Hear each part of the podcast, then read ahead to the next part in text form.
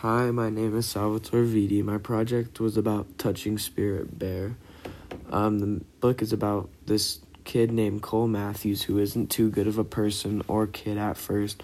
It shows early when he beats up a kid named Peter Driscal so badly that he has to be hospitalized because of the injuries.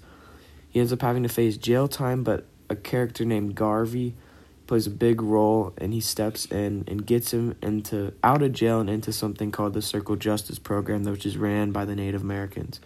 This plays a big role later on because of how it leads from Cole's bad turning into his good. The whole thing starts to go sideways with the program, and he feels as if he's been trapped and was trying to get out. But right before he tries to like escape and leave his whole island, leave everything behind. He sees something that's too good to be true, something called the spirit bear.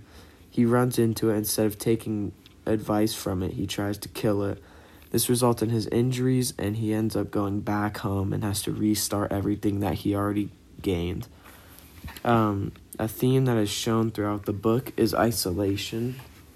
This is present throughout the beginning and middle of the book mainly because in the beginning Cole's parents are alcoholics and they feel as if or Cole feels as if he's being isolated from his family and he always tries to escape and get away from them because he feels as if something bad might happen. This also leads to bad things that he does, like beating up Peter Driscal.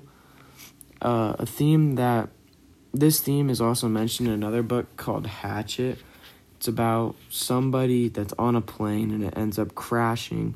He's the only one that survives and he has to fight for his survival being isolated on this island. He also goes through many struggles like Cole does, but Cole's is a little different because he has to learn to control himself and not kind of go haywire when things start not going his way. In my opinion, I believe that this is a good book and it should be read because of all the ups and downs that occur and how you think that one thing is going to happen, but it actually something way different happens. It's also a good way to teach a lesson of how you can learn to control yourself and your emotions. This is shown because of how Cole has to go through this learning process about himself and sort of an anger management program where he learns how to control himself and how he can prevent him, his anger from taking over. This can be used in the real world because people could do their own sort of process and learn from this as well.